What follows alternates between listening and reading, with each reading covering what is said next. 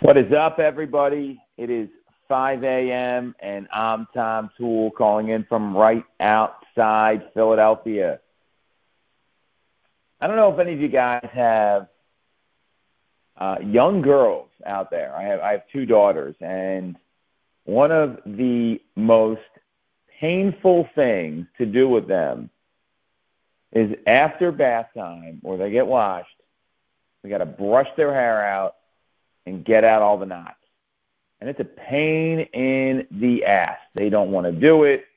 They want to skip washing their hair. Uh, apparently, I didn't know that women don't wash their hair every day, which is a whole other thing.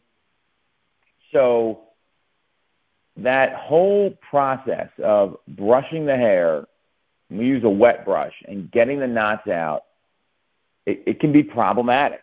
They're screaming and yelling. It hurts I don't like this. And what I know is that if you don't comb those knots out, it's only going to get worse. The next thing you know, you're shaving their head, pretty extreme, yes, I know, and you're starting over. And that is something that, as a father, I want to take care of. My wife takes care of. We always make sure we're, we're watching it and looking at it. And sometimes not to get so bad, she's got to cut them out. I let her make those decisions. My, my hair's falling out, so I got different issues. The point is, though, that is a great example of how to refine the operation of your business. Because the more you comb your hair at work, the more you comb through your operations, the more you inspect what you expect, the more you take care of what's going on and comb the hair and get those knots out, the better your operation will be. And this goes for all sizes of companies. This goes for the single person operation, large team, everything in between. Because if you're not inspecting what you expect, knot gets bigger, it gets worse, and it's something you either got to cut out or it's going to be painful to comb through, and it's just going to get worse the longer you let it sit there. So my question is, how often are you doing this with your operation? How often are you reviewing numbers and statistics and data and inspecting how things are done? Because if you're not doing that, and this could be your direct mail campaign, it could be your Zillow campaign. It could be your online lead campaign.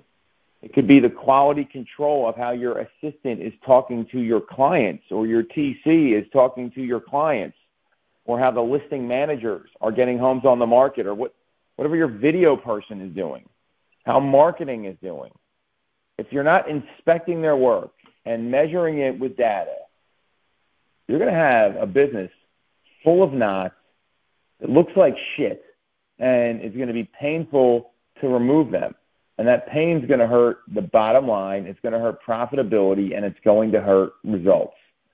So the, the, reason I say this is that the more refined you get and you review it with your people, whether it's a single assistant, whether it's the photographer you outsource photos to, giving and accepting feedback and showing people exactly how to do things and doing it consistently on a regular schedule, once a week, running an EOS L10 meeting, having a scorecard for everybody.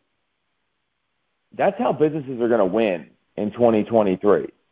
And what I know, and I am so clear on this, is that the agent that's going to win in 2023 is going to require different activities and behaviors than what all of us have done every single real estate agent out there has done in 2020, in 2021, and in the first half of 2022. So when you think about how painful this is going to be, you know, have you done a business audit? Have you reviewed your numbers? Everyone comes up with a business plan, and a lot of times it's just guessing, and it's not based on math and performance and actual data when you go through, instead of just come up what you want to do next year, and you should have already done that, you also want to look at what worked and what didn't the previous year. and where the knots are in your organization, where the knots are in your operation. And look in the mirror first. Check out your own data. Understand all that because as a parent, there is nothing worse than when your daughter is screaming bloody murder at you because you're trying to comb her hair. And you know it's the right thing to do. You know it's got to get done. She doesn't want you to shave her head. This isn't G.I. Jane here. So it is so critical to keep combing your hair and getting the knots out. And there is no better time to do it than right now. What's stopping you? That's the question. Think about it. Implement. Inspect what you expect. That's my mantra for 2023. Hope you adopt something similar. Catch everyone soon at 5 a.m.